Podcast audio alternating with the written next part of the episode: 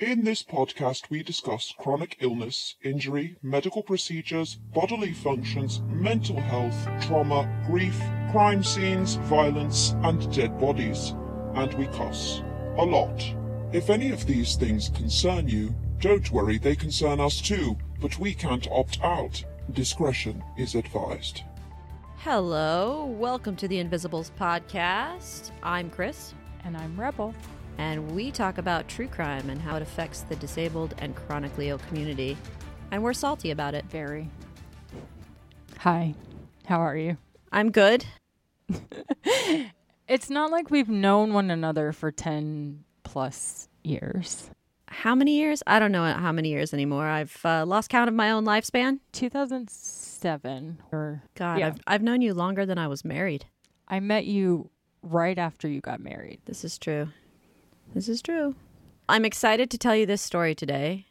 I'm excited to hear it. It started out, it was a famous case of what I believed to be elder abuse and prolonged illness that was perhaps exacerbated by staff and other people around this person.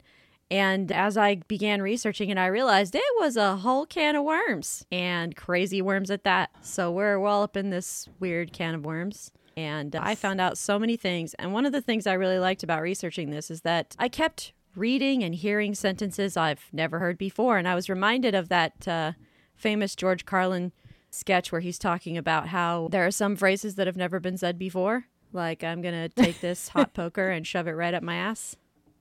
Sure. And Edit that say all the things. You just wait. Edit that out. Don't edit it out. It's too good. it's just me It's true. editing. It's just you editing. That's going to be a job on this one. Yeah. I'm at least we're doing this in two parts. Two parts, possibly three. I don't know how long it'll get, but I We'll have. see. Let's just let. Yeah, I'll just tell you what it is. We're we're going to be talking about the death of Doris Duke, very famous lady. Uh, and I have several titles for this because as. No, seriously, as I was Yeah. researching it, I realized, wow, okay, so you want to hear my titles? These are hilarious. Give them to me. So my working title was The Batshit Life and Death of Doris Duke. but then by about halfway through, I wrote That's down part one. halfway through, I was like, so I wrote down Doris Duke, living legend or heinous rich person getting away with it. sure. Uh huh. And then the third and final title was The Butler Did It at Falcon's Lair with the morphine. If we have three parts, we can just title. Just title them that. That works. So the reason I, I went into such detail with her was because let's just say that what began as the crime in question, so much of it had to do with her state of mind and her as a person and mm-hmm. what people said about her as a person. So I really felt like I had to go back and figure out who she was before I could discuss how she died. So that's how we got into that can of worms. That lovely rabbit hole of strangeness. The Hey Rebel, research this medical condition. Okay, now research this one. Well, yeah, I just kept finding things. I mean, you can't blame me. Once I know, to be clear to our audience, Kris knows the story. I'm providing the medical facts about Yes. the case. She sends me a list of pathologies and different issues that each person in each case has. And then a very brief description of how those manifest in said person. And then I go down a complete spiral of different things. And that is that's my role here. And it's because I have a head for details and Rebel has a head for understanding complex medical issues. I mean, I have that head too, but it's a head I like to keep tucked in my sweater. So you have two heads. We're gonna need to get into that heads. on a Patreon episode. One body though. Kris has two heads. two heads. cool. One body, two heads. All right, you ready for Um, this? I pray I am. I don't know. All right, we're going back in time. We're going back, way, way back. to its just you. Yes, that was Hamilton. You're welcome. well done. Well Thank done. You. know Hamilton? God. I do. Okay. So we're going to the end of the Civil War, just after the end of the Civil War. So Hamilton was a good I mean, it's about a hundred some odd years off, but yeah, you're good. You're you're good. okay, fine. So Doris's grandfather, Washington Duke, created a cartel with some other local tobacco farmers after the Civil War ended and basically became the leader of a monopoly on tobacco trade. That is not where I thought this was going, but okay. So I know. Well, wait till I get into it. So after he died in 1890, his son James Buchanan Buck Duke That's a name. Yeah, Buck. That's a name. There's a lot of names in this story that are, yeah, names. So Buck founded the American Tobacco Company, which is how he made his fortune. They make the famous Lucky Strike cigarette. If you are a smoker, you probably know that cigarette. And uh, they made tens and tens of millions of dollars back during the late 1800s and early 1900s. Lots of millions. Just to give you an idea of how many millions they had to throw around, Buck donated $40 million to Trinity College, which got real happy and changed its name to Duke University. Oh my goodness. Yeah, just to give you an idea. That took another turn, and we're like uh, less than five minutes into this thing. So, just I to give you an idea of how much $40 million in Civil War dollars is. That's right. This is Civil War times. That's a sh- fuck ton of money. Yeah. I don't know So- the exchange rate. I'm not going to go down that path. It's a lot. It's $650 million in purchasing power today. Cheese and rice. Yeah. So, you know, because he was such a great donor, he's actually buried at Duke University in their chapel. They made a little plot for his family because he gave them a lot of money. Because when a school names its school after you, you have to bury the person. I'm pretty sure that's a rule. I want to be buried at a school. No, I don't. Never mind. Mm-mm. Yeah.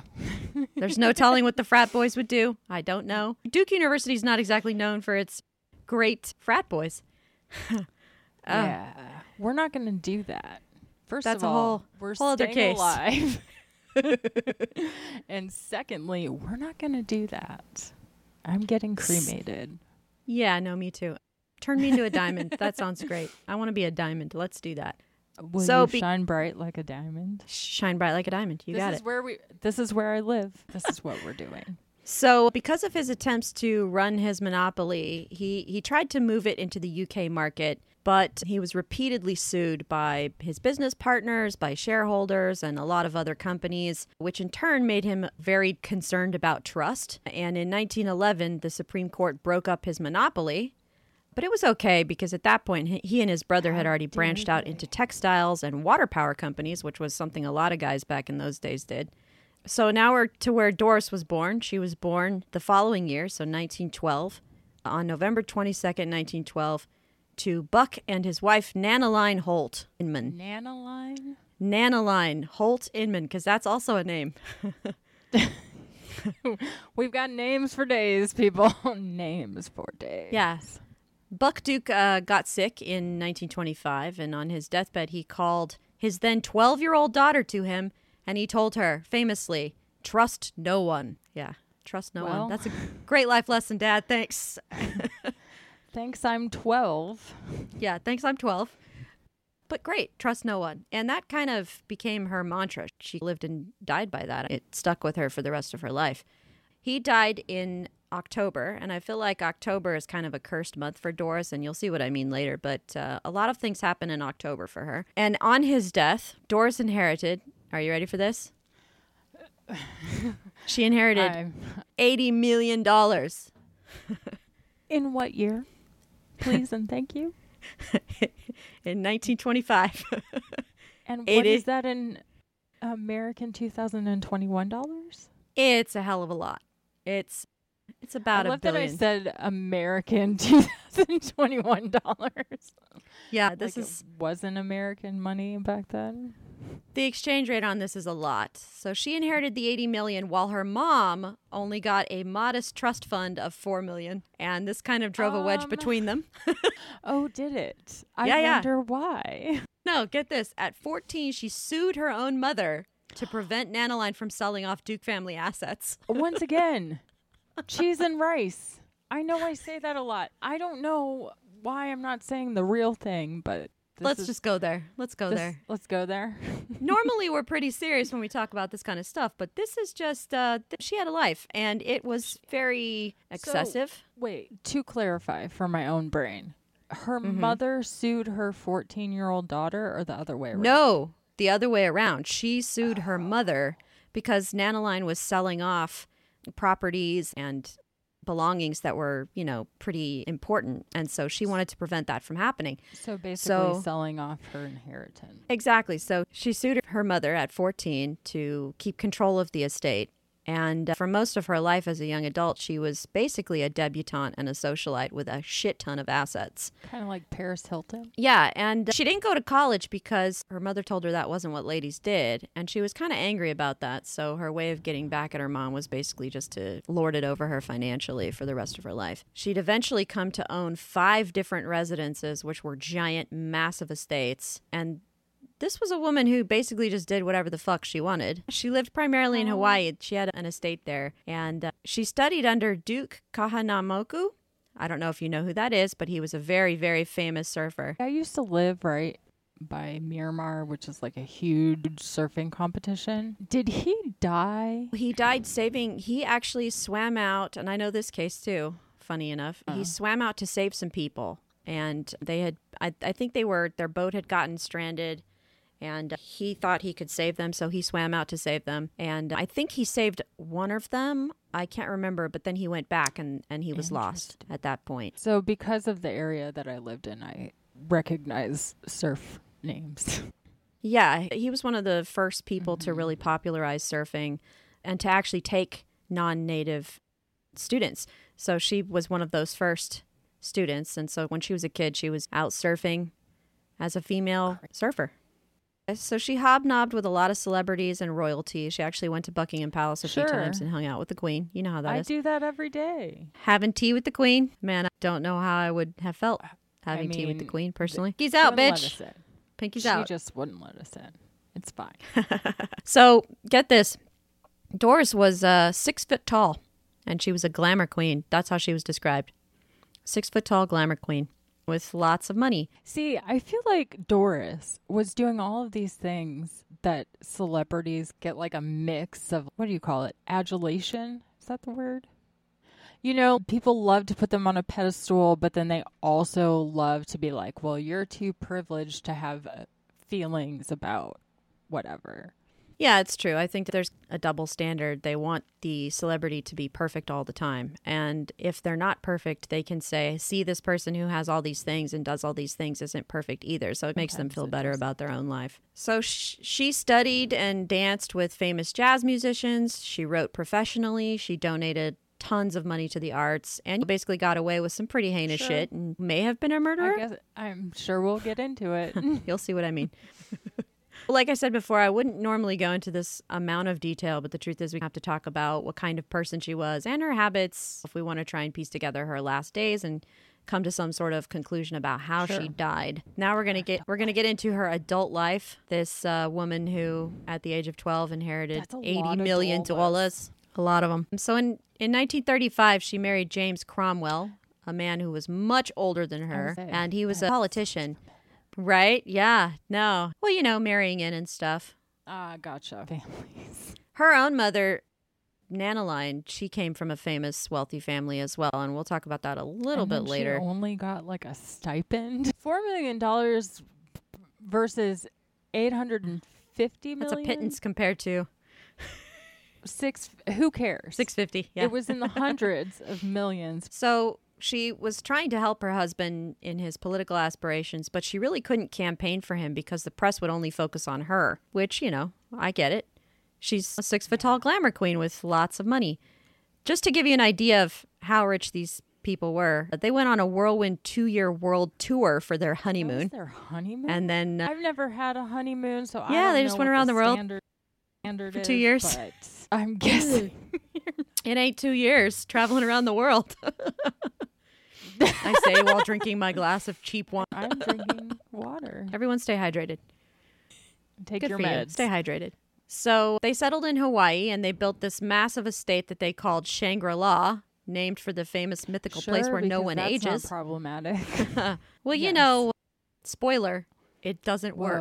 Um, if you could see my face Um, right now. So she spent time decorating it and filling it with Islamic antiquities. Why? Um, she just really liked the aesthetic. And now it's actually a museum for Islamic antiquities, which is kind of cool. You can go to her house in Hawaii and check it out if you want. did her parents live in Hawaii or did she just choose Hawaii? She chose Hawaii. She really liked it. She actually spent a lot of her life there. Okay. So her husband James was made the ambassador to Canada, and she decided to just plain move to Hawaii full time.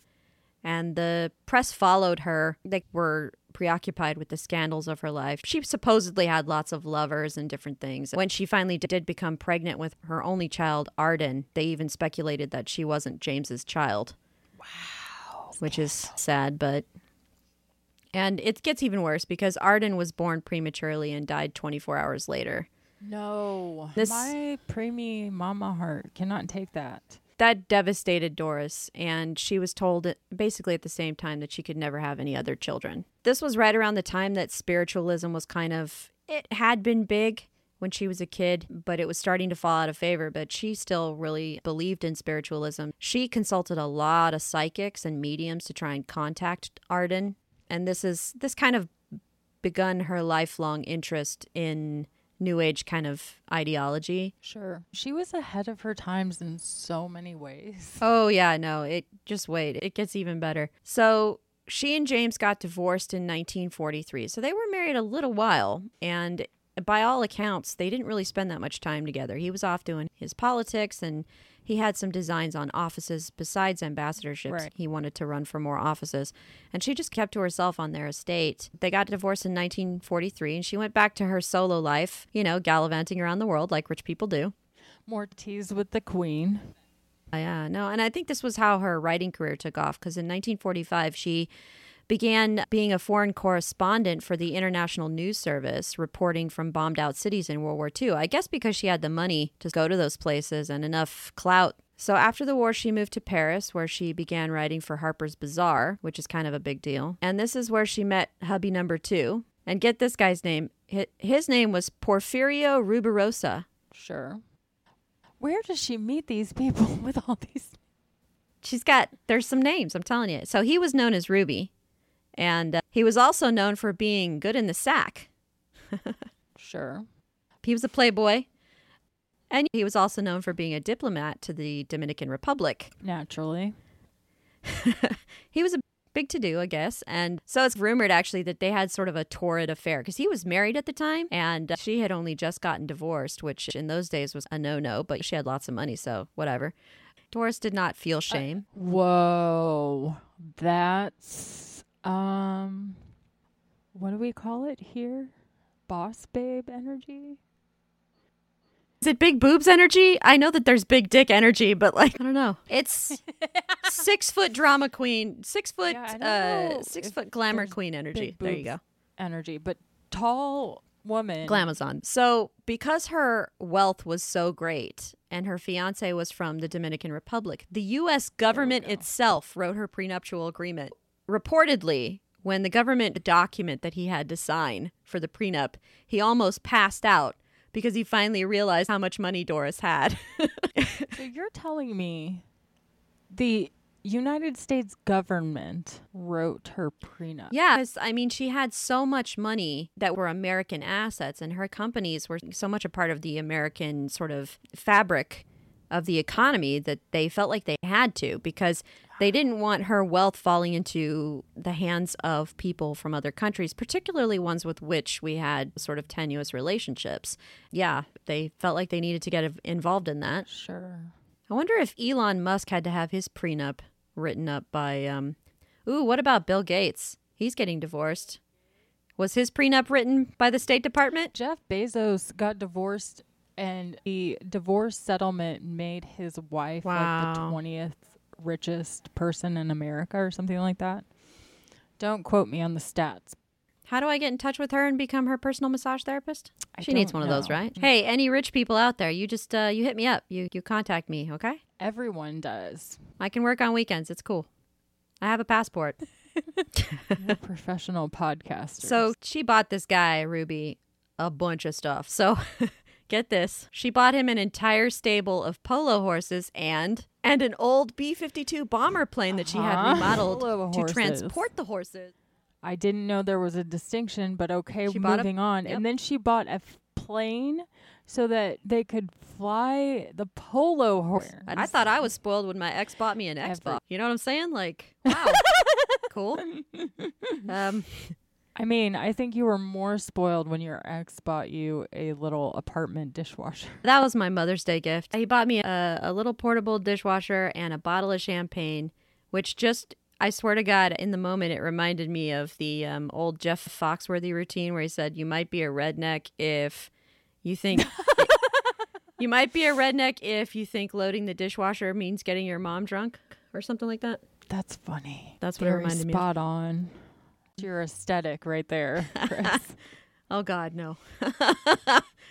no shame. I'm no shame. a thing. Uh, So her marriage to Ruby didn't really last, though. Um, it was really contentious and scandalous, and you know he was a playboy, so he slept around a bit, and they got divorced in 1948. She, I love it when people. yeah. Sorry. No, go ahead. I love it when people who are the mistress pay a million dollars for the wife, then marry them and wonder. Mm. Mm. I wonder why Yeah. my husband is cheating on me. Yeah. It's not like I wasn't the mistress who decided to ma- like Yeah. It's a that questionable never choice. works out. Yeah. That if you're never works out. If you're a mistress, be skeptical of your husband's, you know. And if you're, what do they call male mistresses? M- Mistros? Mistros. Match- Like, okay, if you're a ma- if you're if you're a mantress, there, yeah, no, I like that. Man- yeah, if uh, if you're the side job activities, side jobs. yeah. So after they got divorced, she went back to Shangri La in Hawaii, and she spent her time sort of hanging out in jazz bars. You know, goals. I mean, what is life if not hanging out in a jazz bar in Hawaii. I'd be up on the stage. You would be singing. I would be singing. Yep, You would be drinking. I would Totally. be driving you home. this is true. This I is mean, how I would have to drive you home either way, but. I just sorry. it's true. I just thought about that. I was like, oh yes, because she had some drinks, and then I'm like, oh no, she's blind. Yeah, she's blind. She can't drive. She can't see shit. She ain't driving herself home. Do not let her drive herself home, no matter how much she confidently But states she can. She is a very functional drunk. Uh, a functional drunk. Get yourself home. I love it. A drunctional. We're making up words. Hey, I like it. It's called a portmanteau when you smush two words together, and we're good at it. Sweet. So, back in the jazz bar in Hawaii. So, this is where she met her third and most contentious lover, Joe Castro, known as Joey. Everybody else has had these like really complex multi-letter Mm. Joe Joe Castro. Joey? Yep. I always wondered about that. Like people who have three letter names, like no syllables. and then instead of shortening it, Yeah. they make it longer. Yeah. Yeah, it's pretty I mean, I get it, sort of, but your name is already a nickname. Like, My stepdad's name is Joe. yes. Nobody's allowed to call him anything but Joe. I mean, I guess Joseph. God, the number of Joes that you and I collectively know is a lot. hey, there's nothing wrong with a good Joe. We love a good Joe. Oh, we love we love the Joes. I'm just saying there are a lot between us. This is true. I know a lot of Back Joes. to Joe Castro. so Joe Castro was a, a virtuosic pianist. You're- Classy. You're going to love this. We made up for his name, his simple classic name. Oh, By the- up again. The name of his band was Three Bees and a Queen, which has to be the has to be the best fucking jazz band name I've ever heard in my life. Three Bees and a Queen. I want to be in that band. I'll buzz in the background. I'll play the um, the kazoo. I was gonna say, who do you want to be, the bees or the queen? I want to be one of the bees. I want to buzz in the background with a kazoo. I can. I can't read music, but I can play some fucking kazoo. you can't read music. Sad. Can't see it. Oh well. we need a disability jokes counter. That would be good. I normally tell people they're only allowed to make three three blind jokes a day. Uh, well, at, at me. we've hit the three. That's right. So, you, so I hit one. No, you're good. You're good. This, this doesn't count. Podcasting doesn't count. Come on. Oh, okay, okay, okay. Yay! Purely a true crime crime pod, eh, true crime podcast about disabled, you know, people. So True. It's okay. we, When we we get into the ailments, I will have plenty to say. plenty to say. Good. I hope so. So, because he was a musician and she really wanted to help him out with a career, they moved to Los Angeles and bought an old Valentino mansion, like you do. Like literally everyone. Oh, I want to do a music thing. I don't live in LA, but I live adjacent, so I know the type. Yeah, so they bought Valentino's old place, which was Sure. called, get this, it was called Falcon's Lair. Yeah, I can't with these names. I know, I know. So give me a second here because this shit is probably the best thing I've ever heard, okay? Okay. I say that a lot, but this is true. I mean, this case is insane. so just lay it on me. Falcon's Lair was a cliffside mansion, recording studios in it for Castro, filling it with art, and she had the roof covered in ostrich feathers? Like how? Get me a sugar mama. But get this. Ow. No, wait, get this. you ready? No? Napoleon's actual original war room. So please tell me that that is the peak of of the flamboyant lifestyle. No, no, no, no, no. It's no, it's nowhere near that. Napoleon's war room? I don't even understand how that's possible, but apparently she had it well- disassembled and brought over and, and put in place. like what year was this? it was in the early 50s, late late On 40s. what planet? I know. Do you think, hey, I'm going to buy Valentino's house and then I'm going to ship Napoleon's war room? But where else would you put Napoleon's war room? oh, where it was. Leave it where it was. oh no. But see, I like to like imagine her like turning Napoleon's war room into a powder room or maybe her girly literature library where she puts her feet up on a poof and and drinks See, sherry. my brain went in an opposite direction that you might not want to know oh, about. Oh, you, you you thought of it was the Sex dungeon, for sure. well. Apparently, Napoleon and his wife were they were really into it. So I wouldn't be surprised if they had done it in Napoleon's war room. That just adds a layer to this whole story that I was not anticipating. the whole story I was not anticipating. Like I knew a few things. like a light salt sprinkle. Not a heavy one, not like two pinches or three.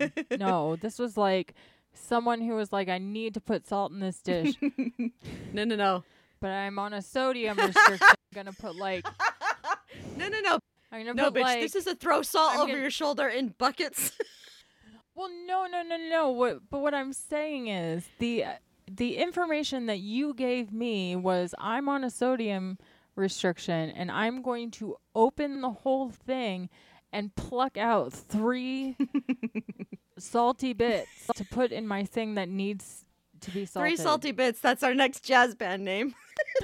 Oh, that's Okay, so, so, so not a sex dungeon. so to carry on. nope. Well, what happens? What happens when a super mega rich socialite and her musician boyfriend move to LA and want to open a recording studio? Someone gets murdered. I love where you went with that. See, my answer was partying. we- yeah. oh, sure, but someone could get murdered at the party. Oh, believe me. No. Yeah, so so what happens when a Remember, I live here. Yeah. Strange shit happens all the So time. this was the early 50s. So this was at the height of when, you know, Hollywood became Hollywood and also kind of when the mafia was involved. So that is a that is a good guess. Yeah, no, they just partied a Thank lot. A lot. Did you know that Hollywood didn't used to be in Hollywood? yes, I did. Well, I can't tell you anything. No, no. You see, that's why I'm the researcher on these these fun stories. Ooh, that was a burn. No, no, I'm kidding. I'm kidding. I have a whole fuck ton of information for you about all of these ailments. Can't wait. I'll have to put this head away and pull out my other head. Untuck it from your shirt. pull it out. pull out the other head. Pull That sounds out. really bad. Why? Why have we gotten to this? I don't know. Partying. What meds are you on? None. None whatsoever. More importantly, what meds am I on? I uh, will Look, tell you. I know you have your meds organized by day. I have mine in a spice rack, so that ought to tell you something.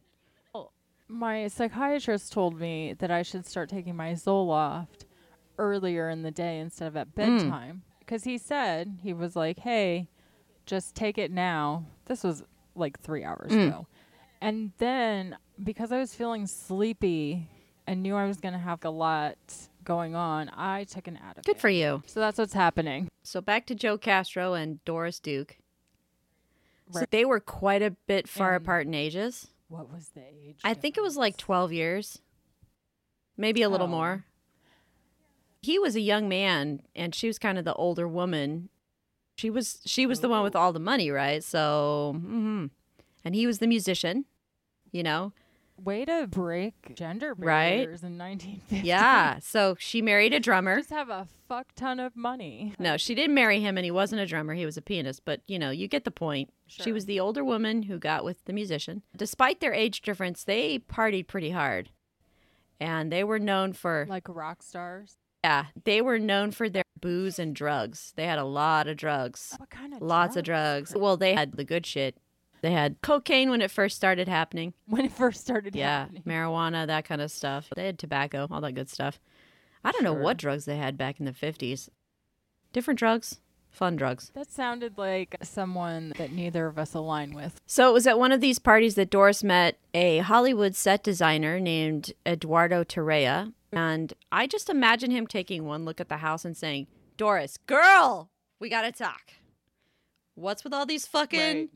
Ostrich feathers on the roof? Napoleon's War Room, what? How did they get there? I don't know. No. So when I was reading about him, I got mad Duarto Feliz vibes from the First Wives Club, the Maggie Smith's decorator. Oh. The eyes are the Yeah. windows of the room, and the valances, Room. the valances are the eyelashes. yeah. No. you do that so well. I could not have pulled that I, off. I got those vibes when I was reading about him. He seems like a really cool guy, just a great guy. So Eddie was actually just he had the most amazing background. He grew up in New Jersey, where he was like a famous childhood performer. So he did little stage Oh. productions, sing and dance kind of thing, and then he actually joined the war. Like he signed up to be a part of the war, and I think he was at the Battle of the Bulge Interesting. which you know if you're a gay man that's the best battle to be at I could. so after he got back from the war he actually came out openly as a gay man i know in the late 40s early 50s that's that's some groundbreaking shit to begin his career in design and he lived with his openly gay partner who was a famous sculptor so they had Yeah. the life back in the early 50s that blows my mind. What a hopeful story. yeah, it's a really cool thing. He was a really neat dude. Uh, and it's a stereotype, but stereotypes begin somewhere. Uh, and I really feel like just wanted a gay best friend. Like, you know what I'm saying? Sh- Her name's Doris. Come on. Her name's Doris. yes. She had a gay. Yes. That was her thing. It was her participating in that culture. Everybody needs a gay.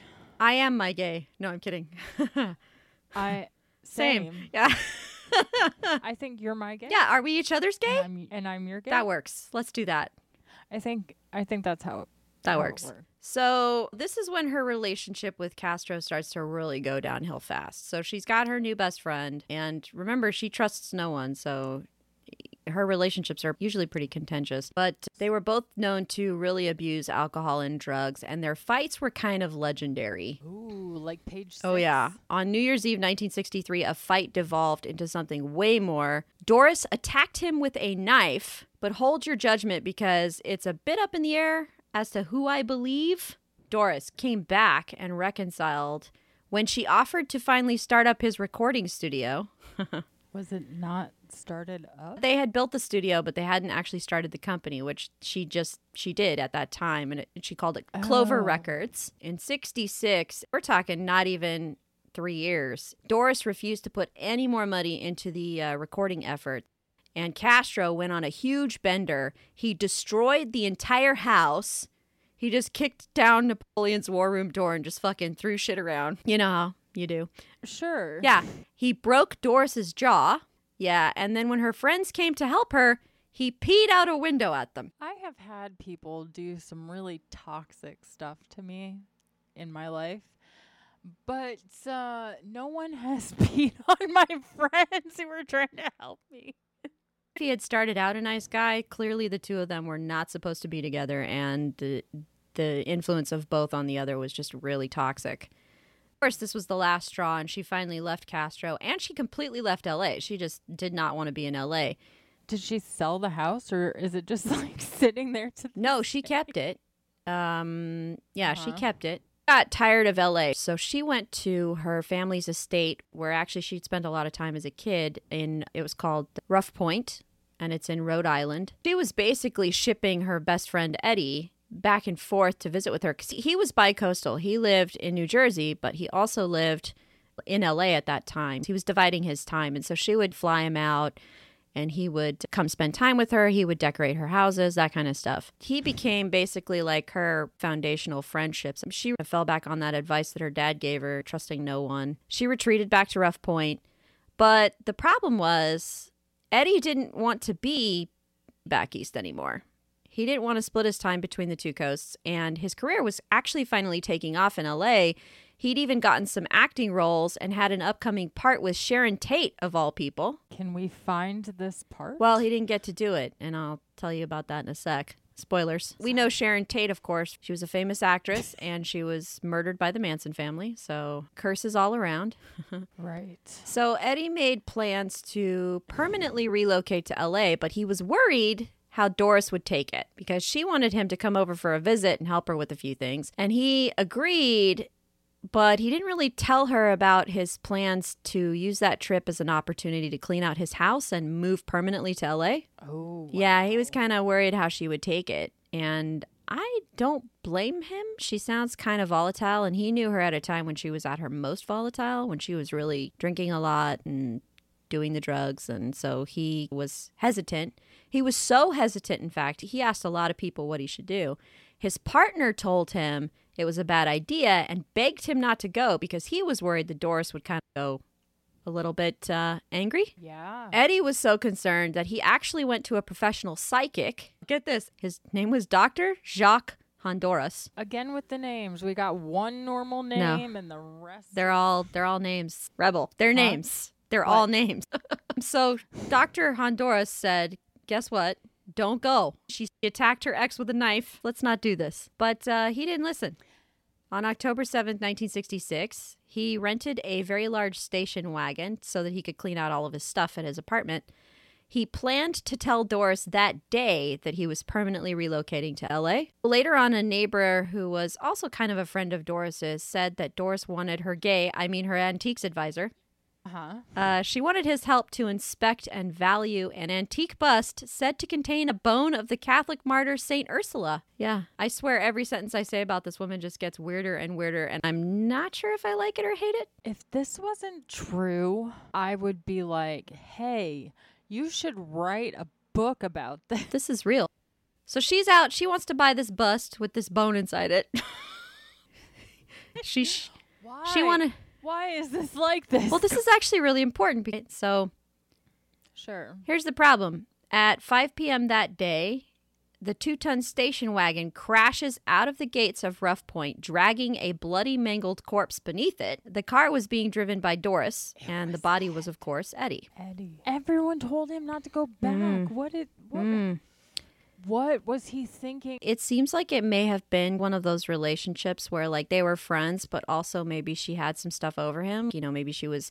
Maybe he was relying on her financially. I don't know the the facts of that, but it's it seemed. I mean, Doris has a problem with relationships, and you'll see more of that later. Yeah, And if I'm not mistaken, like she got on with him very well and to a degree past her normal level of comfort. yeah, and I think that him telling her that he was going to leave probably really just it struck a nerve with her, and I mean that's exactly what everyone said would happen. That she lost it for a moment. She lost her temper. But we'll get into that. Okay. So, some passersby who were going right by the house at that time, one of whom was a nurse, said that when the car came through the gates, they stopped their car. She tried to render medical aid, but he was dead. And Doris was completely hysterical. She was screaming, I ran over my friend. And then she turned and she ran back into the house. What? Yeah, later on, Doris would say that she ran back in the house to find Eddie, thinking that maybe she'd missed him and I guess that he'd gone inside. So But he was dead under the Right, and she told she told them that she had hit her friend, but later on when she was explaining it to the police, she never said anything about knowing whether or not she'd hit him. So she basically changed her story. Interesting. So after the incident, Eddie was taken to the morgue and Doris was taken to a nearby hospital where get this, she got a private room and a doctor for just a few hours, a doctor who turned away the police investigators. yeah. She paid them off. So they didn't take her statement about this incident until the following Sunday. When they arrived, she had a wall of lawyers for them to shout through, and the lawyers told the police they were only allowed to ask her four questions. What? Yeah. How generous. Four, questions. man. If I could, There's that's going to be my go-to from now on. You're only allowed to ask me four questions. You get four Yeah. questions. That's it. Totally. Doris stated that they were going to go to dinner and that to get mm-hmm. out through the gates, one person had to unlock the gate and then relock it after the car had gone through. Because apparently it was locked with a special padlock. So she said that they did it they as they had always done, right? She slid over into the driver's seat and then Eddie went to the gate to unlock it and she was going to pull through the gate and then he was going to lock the gate and then jump back in the car. But when she attempted to pull through the gate, she wasn't really sure how to operate this car, and so she accidentally slammed into him at full speed. Um. Yeah. Okay. Yeah, so she slammed on the gas pedal apparently because, you know, different models of car, I guess the gas pedal and the brake. It's confusing. Rebel, it's confusing. I've never driven a It's car. confu- but the brake, the brake is on one Mhm. side and gas pedal is on the other side. Like they're, it's the same in every. Car. I've never driven a car and I know this. So I don't Right, buy it. Exactly. So I don't buy it. basically, she used her money and influence to dodge a murder. Oh, it it gets worse. When Eddie was autopsied, the autopsy found that he had died instantly of massive trauma to his neck, spine, and torso, so the upper body only, hmm. including crushing injuries. There was blood spatter and skin scraped off of him and plastered to the road. Oh my god. Yeah. But here's the thing his autopsy was misfiled under the wrong name, if you can believe that shit. What? Yeah, they misfiled his autopsy. So, one week after the incident, Doris began lavishing money on the town, paying to have new facilities put in, have the cliffs, there, there was like a cliffside walk for tourists, and she paid to have that refurbished, and so on, such that to this day, she's still a hero to the city. What? Yeah, so the cops came back to her house. So she gave her initial statement, right? Cops came back supposedly and took a second statement from her that was way more detailed and satisfactory to them. But the truth of the case, it wasn't really investigated or disclosed until this last year in 2020 when an investigative journalist named Peter Lance, who was raised there in that town, finally came home and decided to look into the incident. He discovered a massive conspiracy to protect Doris. The daughter of the police chief's secretary at the time says that her mother was absolutely convinced that her boss had taken bribe money. And according to the records of the car rental insurance company, the nurse's statement that Doris knew she had hit her friend directly conflicted with the second police statement. So he was confused and he started digging around in the files and he discovered what he believes is collusion between the chief of police and Doris's lawyer, whose name was Aram Arabians. Another awesome name. I mean, I can get behind them. It's all these other. I feel like Aram Arabians needs to go live at Falcon's Lair. Like I feel like that's he sounds like a I mean, like a supervillain's name. I w- my mind was getting there. That's a name that I can remember. Yeah, especially if he's your lawyer, you definitely want to be behind him and his wall of of, of, of lawyers. My assumption is that she had four lawyers, one question per lawyer. That's that makes sense. Wouldn't that be how that worked? She had enough money to fill a room full of lawyers. Oh yeah, she had a lot of lawyers. She had lawyers for every different thing. Get a Jade walking ticket, you got a lawyer for that. Run over your best friend? There's a lawyer for that. A whole room of them. It's like apps. There's an app for that. There's a lawyer for that. So, Aram Arabians and the chief of police basically worked together to manufacture a better and more complete statement, and they never even met with her the second time. They simply wrote up a three page document, three pages, and then took it to her to be signed. And you know how you can tell it's a fake? No. they can tell it's a fake because they got her birthday wrong. And Doris had to actually correct it and then sign off on it when she signed the supposed statement that she had just given aloud to them. Lance finally finds a photo of the accident. It was one of the only photos that was taken at the time. Uh, and he finds it by rifling through the records of the estate of the photographer who was on scene because he actually became a famous photographer and his family basically saved every single thing he ever did. And so he was going through those photos and he found a picture of the accident and it's just a single image and it shows the gate, but the gate's only bent outward at the bottom portion. Now remember how all of Eddie's injuries were on his upper body? So it completely contradicted the autopsy. His legs were completely fine. Right. Peter Lance tracks down the first officer who was on scene, and he's actually in that photo. And Lance discovers that he and his instructor, who was at the scene also, both believed that the accident didn't happen as it was reported. They thought that because the blood pooling began outside of the gate and the flesh that was stuck to the road was far from the gate, they decided that the evidence suggested that Eddie had been hit and had rolled up onto the hood of the car, flown off onto the road, and then was intentionally run over. Yeah, that's the scenario that I envisioned. So she floored it through the gate, hit him. He flew up on the bonnet of the car.